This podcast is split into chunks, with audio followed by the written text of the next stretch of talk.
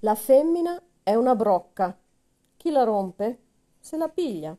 Così dice mia madre. Io ero più felice se nascevo maschio, come Cosimino, ma quando mi fecero nessuno si curò del mio parere. Dentro la pancia noi due stavamo insieme ed eravamo uguali. Però poi siamo venuti diversi.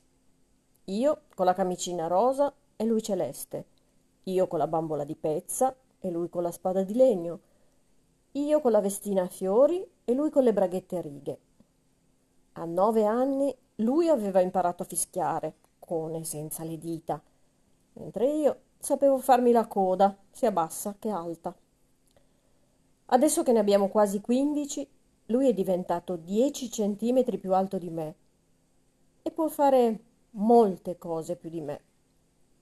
Camminare per il paese con il sole e con il buio, mettere i pantaloni corti e nei giorni di festa anche lunghi, parlare con le femmine e con i maschi di tutte le età, bere un bicchiere di vino alla domenica con l'acqua dentro, dire parolacce, sputare.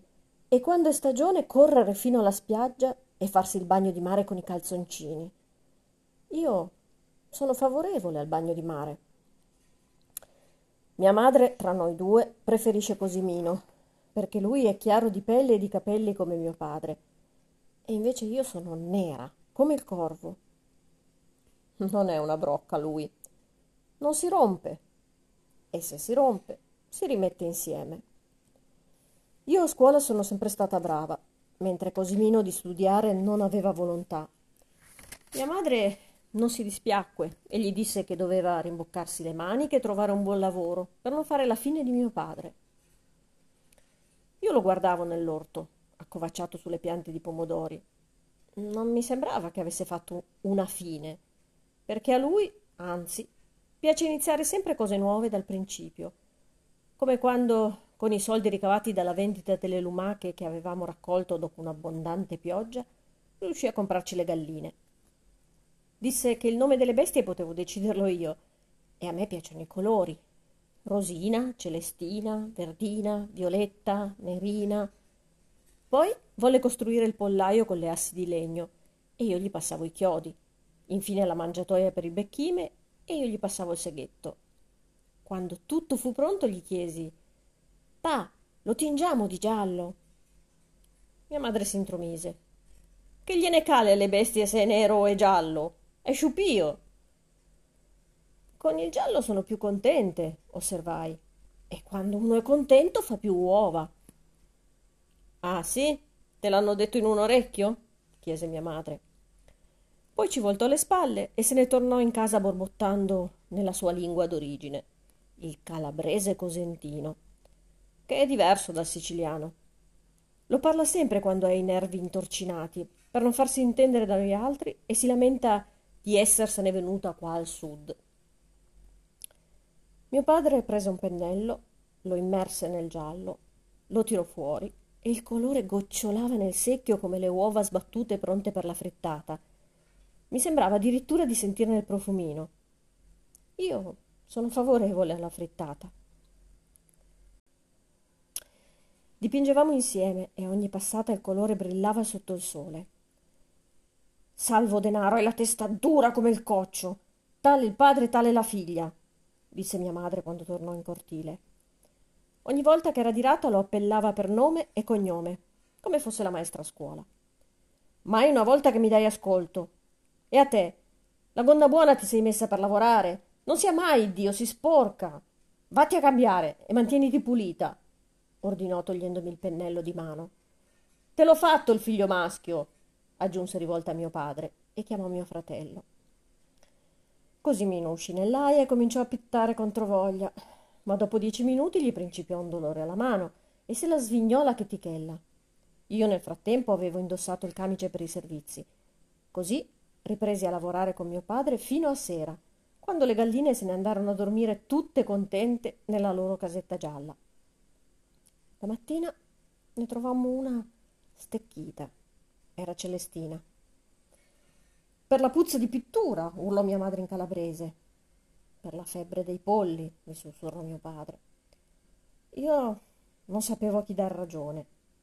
Lei parla, parla e sempre mi elenca tutte le regole e in questo modo è facile disobbedirle. Mio padre invece fa spesso il silenzio, perciò non riesco mai a capire che cosa devo fare per essere amata. Come fu e come non fu, seppellimmo la gallina dietro l'orto. Lui con l'indice ed il medio uniti insieme disegnò una croce nell'aria davanti a sé. Riposa in pace, disse, e tornammo in casa. Anche la vita delle bestie è travagliosa, pensai io. Dopo quel giorno non ho pitturato più insieme a mio padre. Mia madre dice che se non ho ancora il marchese è colpa sua, perché mi ha cresciuta come un maschio. Io non sono favorevole al marchese. L'ho visto solo una volta e ho provato timore. Una mattina, dopo colazione, entrai in bagno e in un catino trovai un mucchio di stracci macchiati di rosso che navigavano nell'acqua color ruggine. Sembrava il corpo di un piccolo animale moribondo. Mia madre entrò. Che guardi? Mi allontanai dal bacile senza rispondere. È il marchese, mi rivelò. Poi gettò via l'acqua sporca e strofinò i panni con la pietra di sapone fino a farli tornare bianchi. Viene il giorno che tocca anche a te, disse. E io iniziai a pregare che quel giorno non arrivasse mai. Le regole del marchese sono cammina a occhi bassi, riga dritto e statti in casa. Fino a quando non mi viene, però, posso fare i lavori nell'orto, andare al mercato a vendere le erbe, le rane o le lumache con mio padre, tirare le pietre con la fionda ai maschi ogni volta che prendono in giro il mio amico Saro, che è storto di una gamba, correre per lo stradone assieme a Cosimino e ritirarmi tutta sudata e con le ginocchia nere. Alle altre mie amiche il marchese è venuto. Da quel momento si sono allungate le gonne, sono usciti i brufoli in faccia ed è spuntato il seno sotto le camicette. A crocifissa sono cresciuti anche un poco di baffetti e i maschi hanno iniziato a chiamarla il brigante musolino. Lei però non se ne cura. Va in giro con l'aria sofferente le mani premute sulla pancia come se fosse gravida e a tutte le compagne che incontra ripete la stessa domanda. A me è arrivato il sangue e a te? Come se avesse vinto un premio. Dai maschi il marchese non ci va proprio. Loro non sono come noi. Diventano grandi un poco alla volta, non tutto insieme. Fuori scuola c'è sempre un parente che aspetta le mie compagne per riportarle a casa, mentre prima se ne tornavano da sole. Quando incrociano i maschi per la via, guardano a terra, anche se lo sanno benissimo che quelli le fissano proprio là dove i bottoni tirano la stoffa. Perciò tengono gli occhi bassi, ma la schiena dritta, tanto che le asole rischiano di scoppiare. Sembrano le galline di mio padre, galline impettite.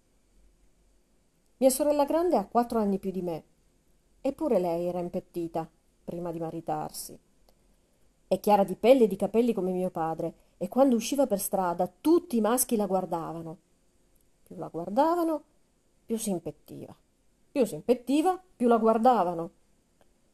Lo so perché la dovevo controllare io, dato che mio fratello Cosimino se ne andava sempre gironzolando. Lei si chiama Fortunata, ma Fortunata non lo è più.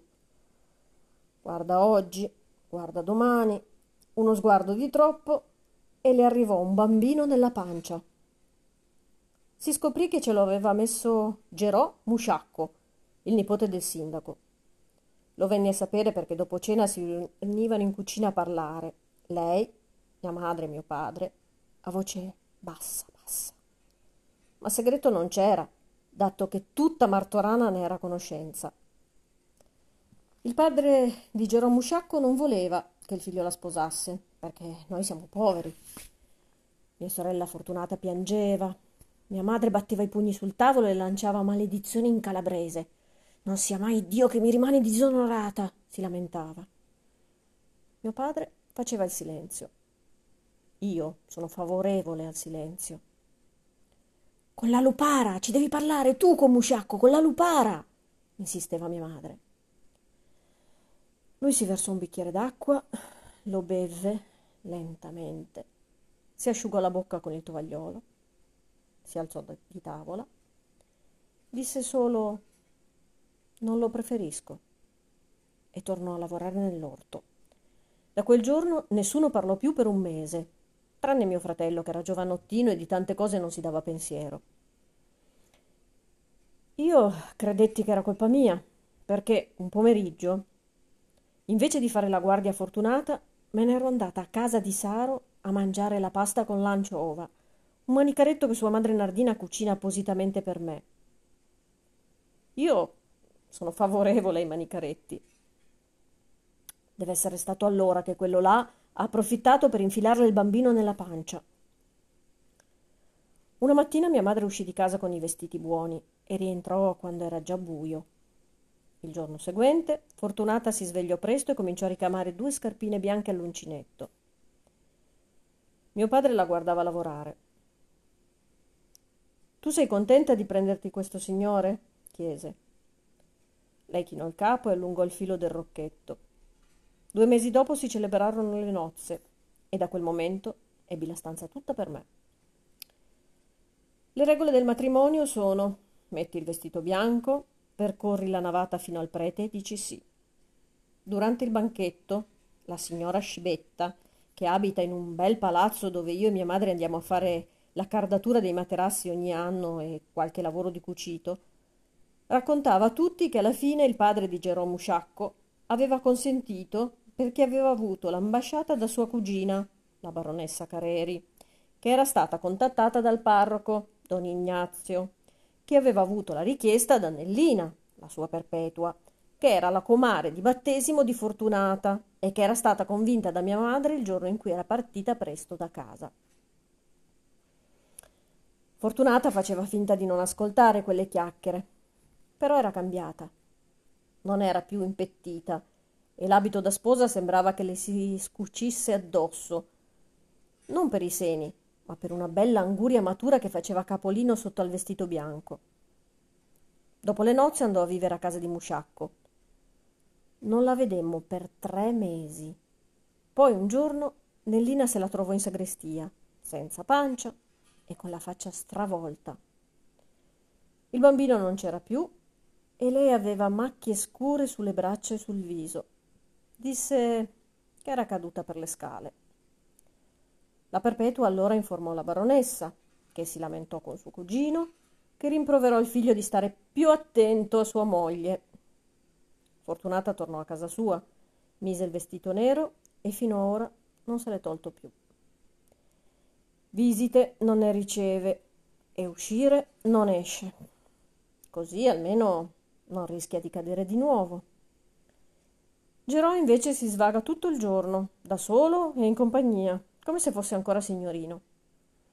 Quando passa per strada fissa tutte le femmine giovani, come se volesse infilare un bambino dentro anche a loro. A me fuori scuola non c'è nessuno che mi aspetti. C'è un'altra delle compagne mie che va da sola, Liliana, ma lei è diversa, perché suo padre, signor Calò, è il comunista del paese. La signora Fina, sua moglie, va a lavorare come se fosse un maschio e lui non si dà pensiero quando la gente mormora che non è capace di mantenere la famiglia.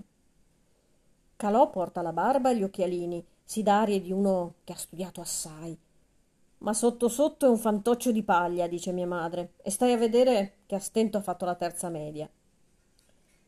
Lui ha la fissazione di parlare con la gente e ogni secondo giovedì del mese riunisce le persone in un vecchio capanno di reti nella parte bassa del paese, quella vicino al mare, per discutere di problemi di Martorana, come se poi ne venisse qualcosa.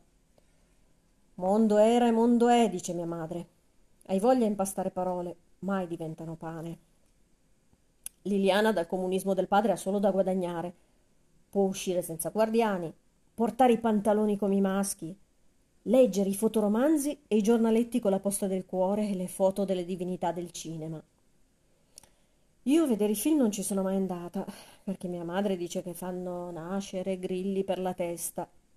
Così mi accontento di guardare i manifesti delle pellicole affissi in strada e di ricopiare i volti sul quaderno, ma di nascosto. Liliana parla tu per tu con gli uomini e io non devo frequentarla perché non è ragazza seria. Però io e lei siamo le uniche senza guardiani e dopo la scuola percorriamo un pezzo di strada insieme. Io in principio non le davo parola, Poi un giorno lei mi ha mostrato un giornaletto con la foto del bell'Antonio, quello della pellicola. Le ho chiesto se potevo sfogliarlo, perché ogni volta che vedo il bell'Antonio mi viene una languidezza di stomaco. Lei non se l'è fatto ripetere due volte. Me lo ha addirittura regalato e ha detto le cose belle vanno condivise, dice il comunismo. Io sono diventata favorevole al comunismo. Ho infilato la rivista sotto la camicetta e una volta a casa l'ho riposta dietro l'asse mobile del letto, dove ho stipato un astuccio con un mozzicone di rossetto che trovai nel bagno della scuola e il quaderno con i ritratti a matita delle divinità del cinema. Quando frequentavamo la scuola elementare, Liliana e io eravamo le preferite della maestra Rosaria. Lei era campionessa nelle moltiplicazioni, ma io la battevo in analisi grammaticale. La maestra puntava le stelline sul grembiulino bianco alle più diligenti. Le regole delle stelline erano leggi senza sillabare, scrivi senza macchiare il foglio e calcola a mente, senza le dita. Liliana e io eravamo pari. Però lei conosceva alcune parole di politica che aveva sentito alle riunioni di suo padre Calò e si pavoneggiava. Decisi di specializzarmi anch'io. La maestra aveva portato dei libri da casa sua e li aveva sistemati su uno scaffale in fondo all'aula. Così li potevamo leggere ogni volta che volevamo. Avevano pagine bianche e lisce che scivolavano sotto le dita, le figure colorate e un sacco di animali che ragionavano come i cristiani. Io non sono favorevole agli animali parlanti, perché il bello delle bestie è che fanno il silenzio, come mio padre. A me piaceva il vocabolario. Dentro c'erano tanti termini sconosciuti che servono a formulare quei pensieri che uno ha in mente ma non sa spiegare. Una mattina avevo dimenticato a casa il quaderno di matematica, così mi alzai in piedi. Maestra, mi scusi tanto, ho obliato il quaderno, le dissi per provare il nuovo vocabolo. Lei, invece di punirmi, mi insignì di una stellina supplementare. Disse che la cultura ci salva e ci porta lontano. Io non volevo andare da nessuna parte. Mi piaceva solo il suono di quel verbo altisonante. Quando la maestra Rosaria alla fine della quarta elementare se ne andò, i libri con le figure vennero messi in una scatola e portati via. Anche il vocabolario sparì, con tutte le parole dentro. Per fortuna ne avevo ricopiate già tante sul quaderno e potevo sciorinarle ogni volta che volevo. Le persone che mi sentivano mi guardavano con soggezione, come se fossi superiore a loro. Ma mia madre no. Quando mi chiese com'era il maestro nuovo che era arrivato al posto di Rosaria, risposi È assai tedioso. Mi arrivarono uno schiaffo e un rimprovero in calabrese. Non sta bene sentire queste cose in bocca a una femmina. Non sia mai Dio.